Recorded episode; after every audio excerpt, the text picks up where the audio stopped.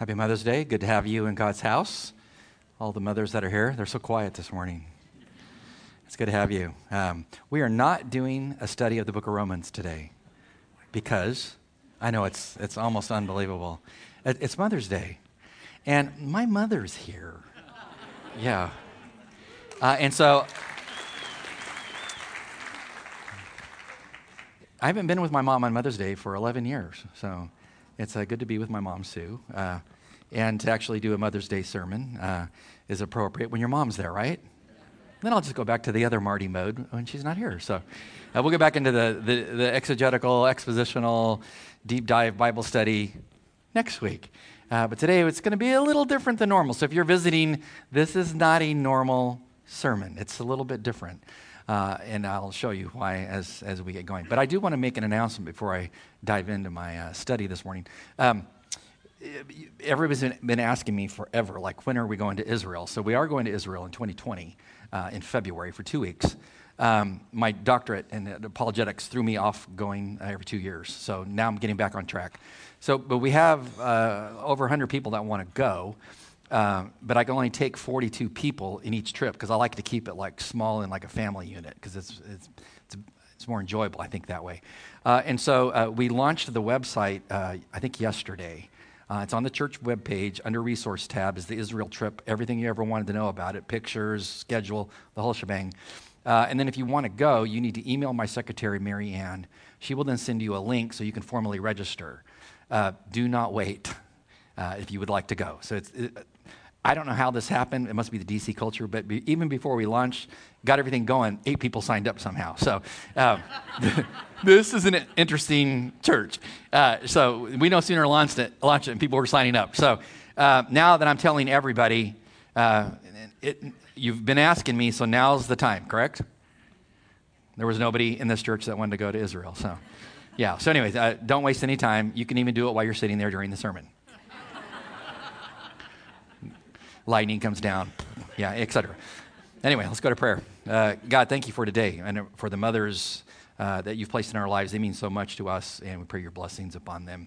And uh, may we learn uh, as we study the life of, of a mother what that means, uh, and may it challenge uh, and, and bring great depth to the mothers in our church. In Christ's name, amen. since my mother is here, and she's actually in this service, um, uh, I've thought about like, what do I want to do on Mother's Day with my mom actually being in the building? So she can verify everything I'm going to tell you today is absolutely true.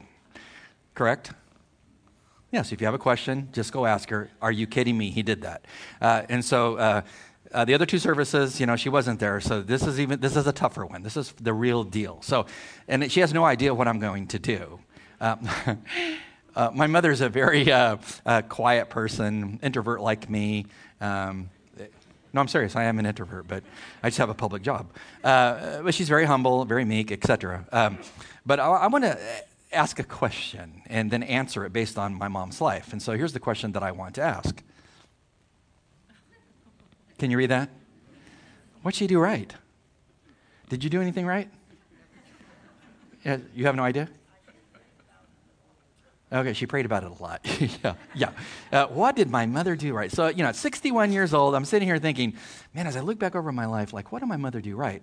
Uh, a lot. Now that I'm paying attention, she, she did a lot right. And so, what I want to do is uh, look at her life as like a template of what is a godly mother like? Because my mom is a godly woman is a, is a, great godly woman. Now, she'll be the first to tell you.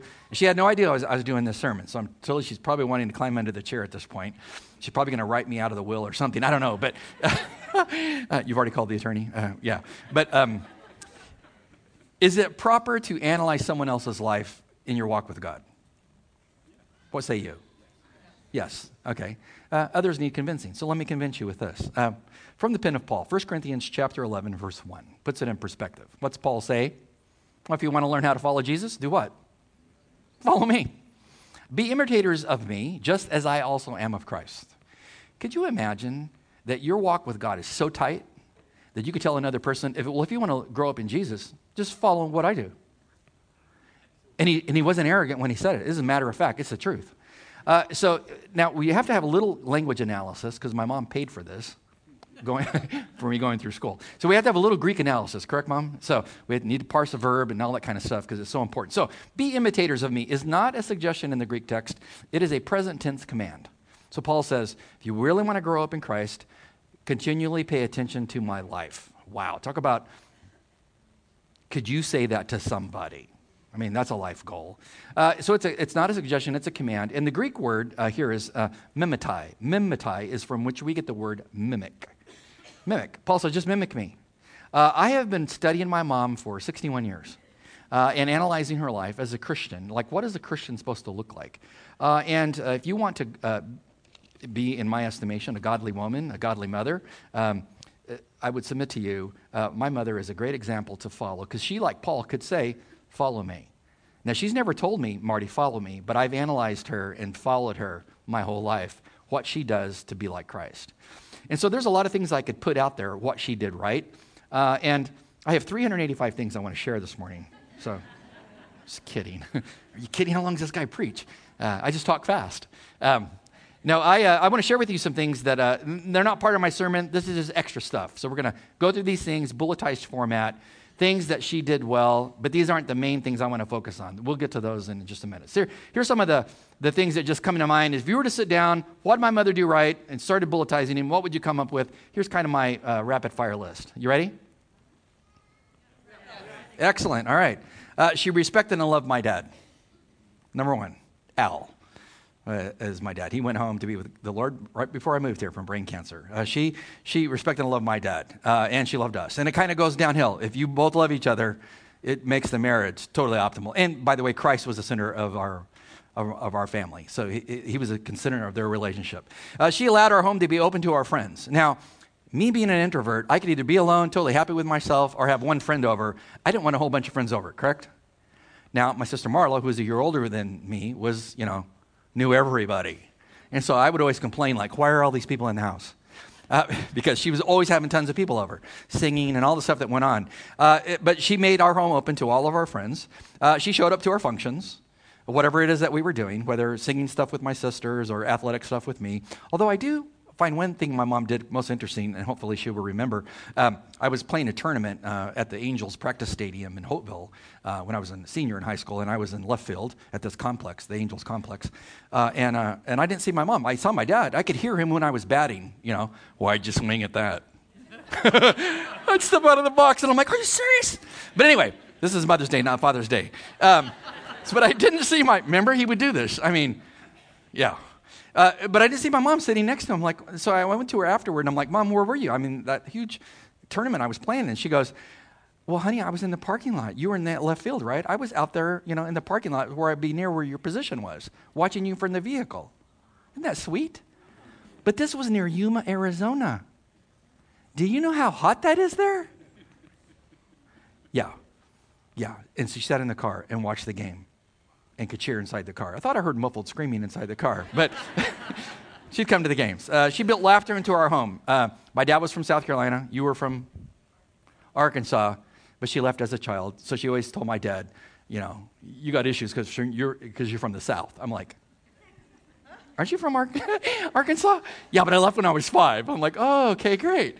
Uh, our house was full of joking around. I mean, kidding, joking. I mean, it's just, it was the whole family. And plus, I had Southern parents, so we were into telling stories. So if you wonder, like, where did I learn to tell stories? Listening to my parents. Uh, so there was just a lot of laughter in our home. Uh, uh, she gave us piano lessons. All of us played. My sister Marla majored in piano, took, I don't know, 14 years of lessons. I took 10. Little sister took how many? 11, 12? So we, uh, do you know how many arpeggios that is over that many years? Scales, hand and finger drills, etc. Well, she learned to play just by listening. So she got her money's worth. So she can play uh, because she listened to all of us play. She gave us a great gift in, in music. Uh, she let us have godly and godless friends as friends. Now, you would think it would be like, I've often been amazed that some of the friends she let me have, they were totally seedy. And then saintly friends. And she trusted us to have both because she knew if you're going to be salt and light in the world, you got to have all those kinds of friends. And so I had friends that would approach me at school as I'm getting my books out of my locker because my dad's uh, the chief supervisor of the port of entry in Calexico. And they would come to me and say, Hey, man, let's go to the border this weekend, drive across, load the car down with marijuana, drive through. The agent will wave us through because he works for your dad. Uh huh. Uh huh. Yeah, right. They see me with you, they strip the car, they bring out the dogs, they strip us, it's over. You know, I got asked all the time. Uh, I had godless friends. Uh, but I was concerned about their faith, as I've told you. Uh, she, uh, wow, she kept us busy during the summers with all kinds of swimming lessons, projects, paint by number, you name it, we did it, uh, board games, etc. Uh, but then she gave really great gifts. I haven't got to my sermon yet, but um, she gave great gifts. Did your mom give great gifts? My mom was very creative. Now, the thing is that I, I'm very sentimental. I'm just as a guy. And so I kept a lot of my toys. She was happy when I got married. All these things are yours. Take them with you. Uh, I have the original Batman car from the early 60s. Oh, yeah. It's a spiritual experience right there. Uh, it's the original, made out of metal when they still used metal. Uh, it's made in England. I can't even find what it's worth online. I don't even know. You can't touch it. You could look at it, but you can't touch it. Yeah. Anyway, I kept it no scratches, nothing. Because as a child, I was very fastidious and very careful about my toys, was I not? I memorized all my army men. I could tell if one was missing. I mean, I had everything regimented. And my mom told me one day, she said, You were the most lining up child that ever lived. I lined everything up. Did I not? And so all my cars and everything, so I kept all my Hot Wheels cars, original case, Matchbox cars. I have all of them from the 60s. No scratches, no dents. They're mint and no, my grandchildren cannot have them. So, anyway, moving on. Uh, she, uh, yeah, it's quite amazing. Um, do you remember when uh, record players uh, like took up the entire living room? Do you remember what a record is? You know, I mean, they were so excited when they my dad made promotions with Customs, and they bought this huge stereo cabinet and put it in our new living room. I mean, it was it was the width of the triple window awesome. All your records are in there and stuff like that. The only problem was I was into Led Zeppelin. You know what I'm saying? I mean, Christian groups. uh, and they were into Tennessee Ernie Ford, a heavy banger, head banger like the Gaithers, you know, things like that. But there was always Christian music playing in our home, you know, and it was always just in my head, all the Christian music. So they, they gave that to us, and uh, now I appreciate all that music because uh, God has ministered to me so many years. But as I summarize my mom, the great traits that I would think I would want to leave you with to, to emulate, I'll, I'll mention four. Number one, what she do well? Uh, she made sure that church was a priority. And this is kind of amusing because now I work at a church.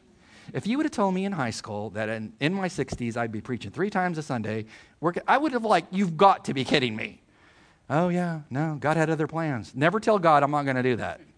A church was a priority in our house because my mom wasn't raised in a Christian home. And so when she got saved, when she was a young, young teen, um, she understood the importance of putting uh, Scripture first. So here's a Hebrews 10, uh, 10 24 and 25. Here's what it says. And my mom lived this. Uh, Let us consider how to stimulate one another to love and to good deeds, not forsaking the Greek word is to abandon, uh, not abandoning our own assembling together, as is the habit of some at church, but encourage one another all the more as you see the day drawing near. What day? The day of Christ's arrival. What's the greatest thing you could be known for when Christ shows up? I've been worshiping you, faithful to worship. Uh, and so that's a command again in the Greek text to make sure that you show up at church. A lot of people in our culture are like, yeah, I go once every, you know, four or five Sundays, but there's no consistency in your life. My mother understood consistency. And so she made sure that we were in church. So pragmatically, uh, what that meant was this in my life Sunday school every Sunday morning, Church was, I think, at 1045, was it not? Uh, and, uh, you know, uh, Pastor Lynn, Dr. Lynn, he, he, he, was a teaching pastor, so he would, he would teach and preach. Uh, we'd get out of there about 12, hang out and talk to people. Uh, and, uh, and, here's a picture of my church, by the way, where I grew up. Spent most of my life in this particular building. that's it. And that's basically what it looked like back in the 60s, minus a few eucalyptus trees that have long since gone. But I got saved there. My parents got married there. my sisters got saved there.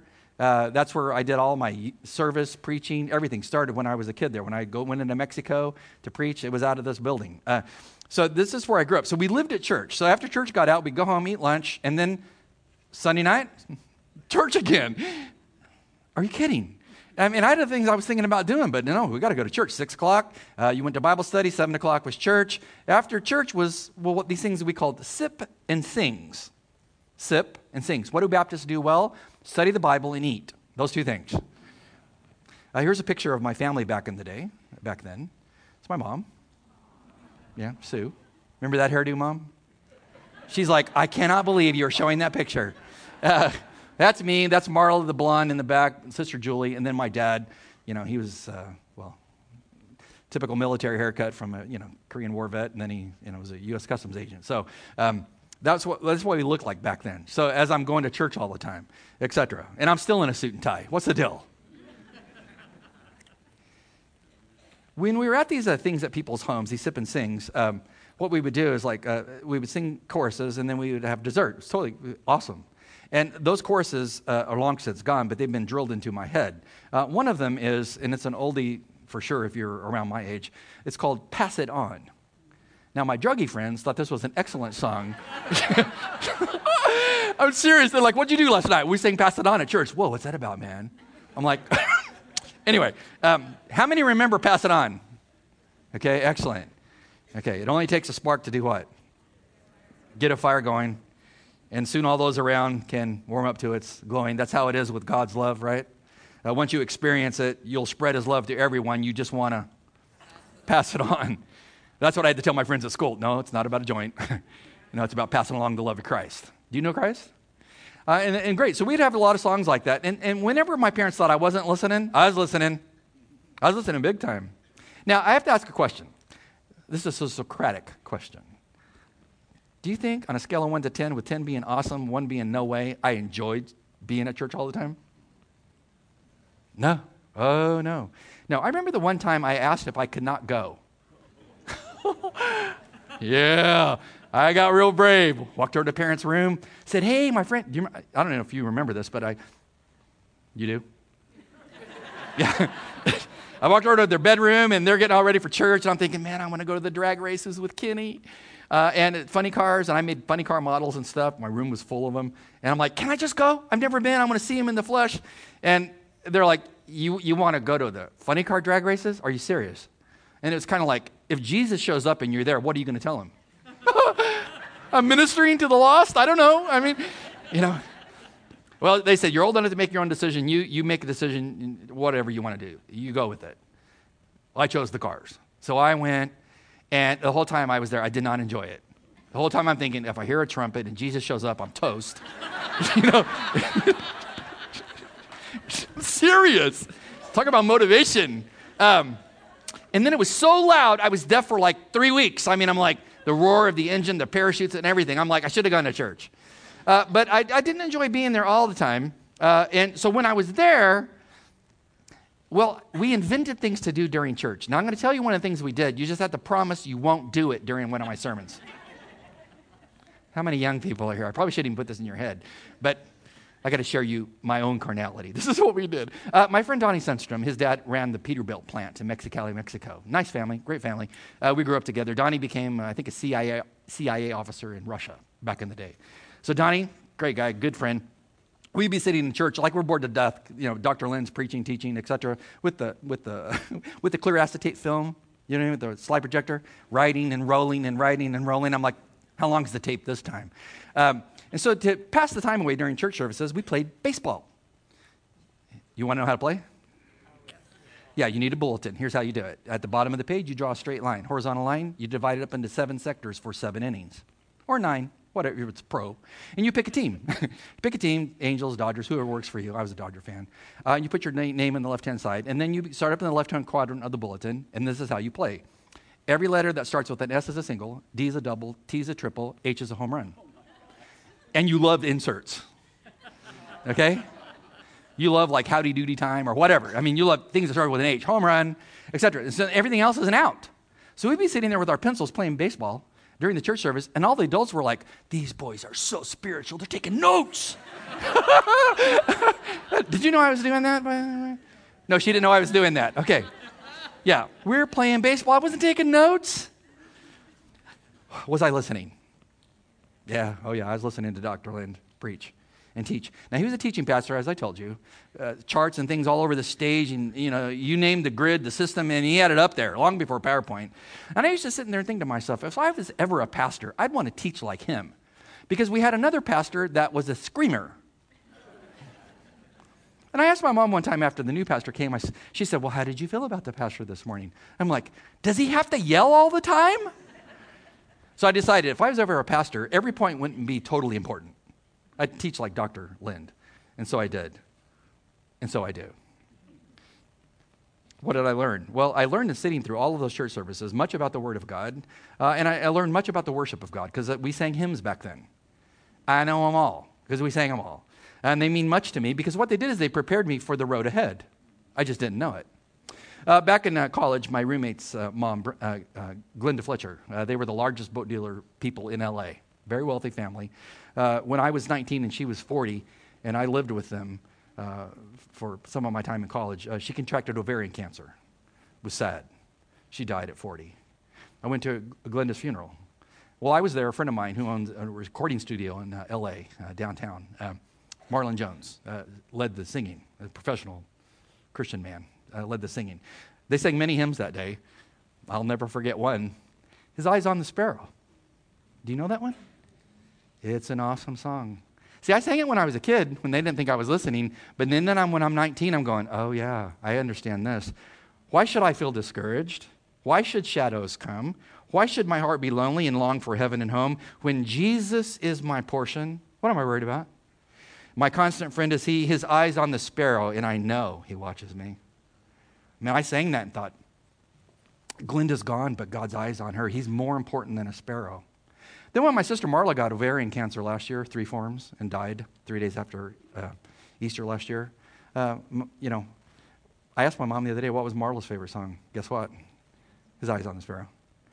You know, and as a Christian singer, uh, professional, my sister, like, why was that her favorite song? Because she understood it from her childhood. That she might have cancer, but, but She's more important than a bird. God's, God's her best friend. He's with her. I mean, see how that stuff prepares you for the road ahead? I mean, all that stuff was put into us as children, paid huge dividends later, because now you can sing that song with a great meaning because you are more important than a, than a little sparrow. Jesus said so. Uh, timely trait number two, she showcased servanthood. Boy, did she. She's a servant. She's a quiet servant.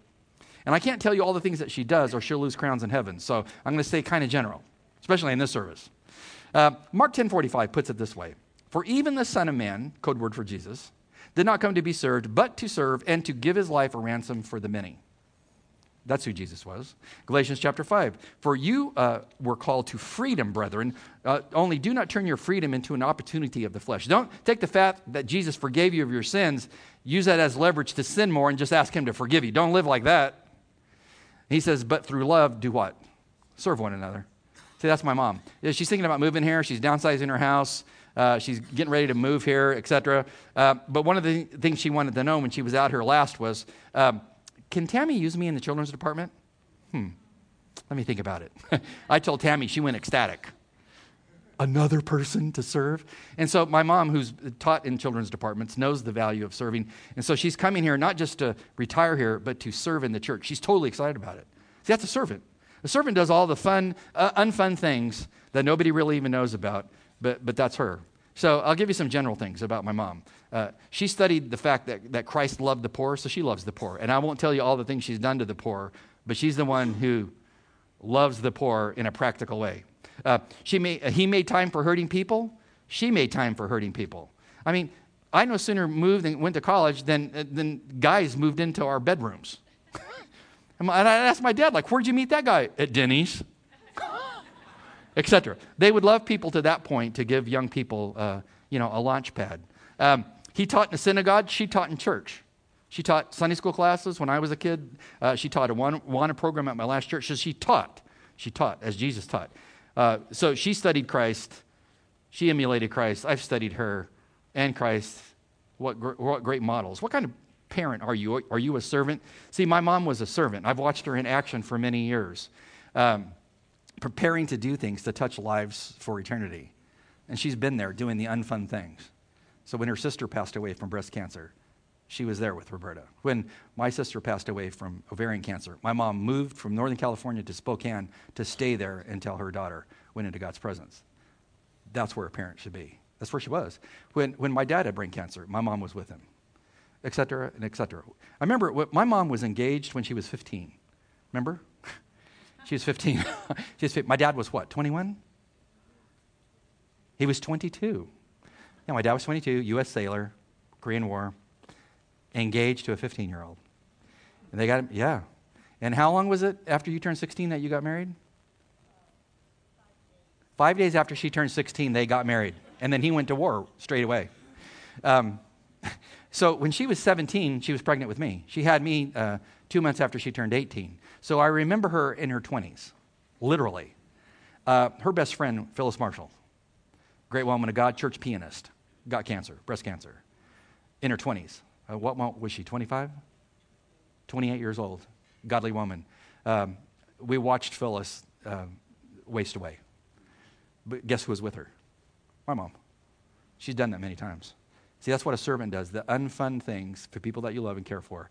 Uh, that's a great mother right there that will be with friends and family to the end. Uh, timely trait number three uh, she was committed to what she would call consistent discipline. We'll get to that slide. It's so important. If we could have the next slide, that'd be totally wonderful. Hello. Yeah, they're, they're playing baseball. yeah. Excellent. Yeah. I should have never taught anybody that. Yeah. Anyway, that's our own invention. Anyway, uh, trial, trait number three, she was committed to consistent discipline. Uh, because if she wasn't consistent, I wouldn't be here. Right. Because she was told by a family member. Which, which family member was it, by the way? Your, my, your Aunt Pat. So my grandma's sister. Yeah. Your mom's sister. Told my mom this if you do not do something with that boy, me, he's going to he's going to wind up in prison. And if you if you, channel his strong will, he could be a great leader. But you need to do something like quickly. That's encouraging from a family member. So Mama realized that she had a problem on her hands uh, because I was I was the poster child for the strong-willed child. Um, and I was in between two girls that didn't have strong wills, as it were, like not like mine. So let me give you some illustrations of things that I did to terrorize my family. Um, remember uh, when you could uh, save up your money and, and, green stamps and buy something? Yeah. So she she bought a, a cookie jar, Teddy. Remember Teddy? You bought it with green stamps. Yeah. So it, it, took like 10 years of you know, green stamps to buy teddy bear cookie jar. But she did. She bought teddy bear. She was so happy with that teddy bear. And she put cookies in it and she stuck it on top of the refrigerator. Remember when refrigerators were round on the top and not square? Uh, yeah. Great for me. Because she stuck him up there and she told us, You can't have a cookie unless I bring him down because he's way up there. You're just a little kid. You're like five. And I'm thinking to myself, She just told me to climb up there. So she no sooner left, I slid the chair of the kitchen over there, and I'm moseying on up into that chair, got my on my tiptoes, and was reaching up there, reaching, reaching, reaching. I caught his toe with my little finger. Now, I'm not a scientist, but at five, I understood gravity. So I'm thinking to myself, if I can just slide Teddy off a little bit, he'll drop into my hands, and I'll enjoy the cookies. He went by me at Mach speed. Blew up all over the floor. Remember that? Oh, yeah. And my sister Marla was always there. I, I called my sister Marla the Holy Spirit. She was always there to go, You are in trouble. Yeah, and unbelievable. Yeah, she told me don't do it. I did it anyway. I probably owe you a cookie jar. Yeah, uh, let me tell you one other thing uh, that was most traumatic for my mother, uh, having a child like me. And I'm telling you this because there's hope if you have a strong willed child. Okay? Uh, she told us when we were little kids in elementary school, uh, stand here and after school, and I will park across the street, and you'll see me. And that's, that's my sister Marla, and that's me about age, about the age when this happened. Okay, and it's in front of the house where this happened. Remember that picture? Yes. Um, so she told us to stand there, and then when you see my car, you know the, the, the blue Impala with the white top, just you know, come across the street. So we stood there, stood there, stood there. Didn't see her. A lot of kids, a lot of cars. And so I turned to Marla and I said, I don't see Mom, I think we need to walk home. It was like, I don't know, what, mile and a half to the house? Yeah. Uphill both ways, something like that. But yeah. And so, so we, so Marla's like, we're not supposed to walk home because Marla was a rule follower. You know, mom said we're supposed to stand right here. I don't see mom. I'm, I'm walking. So we started walking. She came with me. So we got to the house, had a little carport. And uh, so I went around when we got there, and I'm checking all the windows. They're all locked. Front door's locked. Walk around to the back with Marla, checked all the windows. They're all locked. But it's hot. It's the desert. It's near Yuma, where I grew up, El Centro. So it's hot. I went in the house where it's shady. So I looked at that back door, and I said to Marla, you know what? I think I can run through that. yeah, yeah, yeah. It was a wood door with inset panels, and I'm thinking that's the weakest part of the door. I think I could throw my body through that. Marla's like, You better not do that. Well, the next thing you know, I'm airborne. I mean, I ran through the, I ran straight through that door. I was kind of shocked at how easily it, it collapsed on me. Uh, as I flew across, like in slow motion, as the board collapsed, my body's on it. I hit the carpet. I'm sliding all the way through my sister's bedroom with the little sister with the bassinet and the crib and the diapers. I'm like, whoa! I'll never forget Marla bending down, looking in there. You are in big trouble. yeah, yeah. Remember? Yeah, she came home. Hi, kids, how did you get in the house? Marla sang like a bird. She's like, you, you ran through the door? Okay, so what do you do with a child like that? Well, you have to wrap your mind around these verses. I'll share them with you. Proverbs 23. Do not hold back discipline from the child. Although you strike him with the rod, he's not going to die. Oh my gosh. Yeah. There was times I thought I was going to die, but no, I made it. I love this one. Proverbs 22, 15. She loved this verse. Foolishness is bound up in the heart of Marty. The rod of discipline will remove it far from him. Did it work? Yes, but you had to be consistent. Uh, Liz, why are you shaking your head? Proverbs 19, 18. I love this. Discipline your son while there's hope. And don't desire his death. I mean, my dad comes home, he's like, what did he do today? He ran through the back door. He what? what? He'll make a grade on a, uh, on a SWAT team or something, etc. So what did my mom do? Is she, she realized I had an issue, strong will. Okay, so she established rules and regulations, and she was a steel wall to my desire to do the opposite. And I eventually uh, understood the importance of meekness and following the rules because she broke that strong will. And then she would encourage us when we would do good things. So now I understand the importance of Proverbs 22, verse 6. It's a great verse. She now understands this one big time. Train up a child in the way that he should go. And even when he's 61, he won't depart. Why? Because you spent the time training him. And as a landscaper, I totally get it now. One time I was in a park on the Rogue River with a friend of mine in, our, in a motorhome that we rented. And we're sitting there having lunch. I'm with my friend Dan, and there's two trees by the table. One was the same kind of tree. One was twisted and crooked and diseased and going in all directions. The other one, strong and true. And I told my friend Dan, I said, hey, check it out. It's a story of life.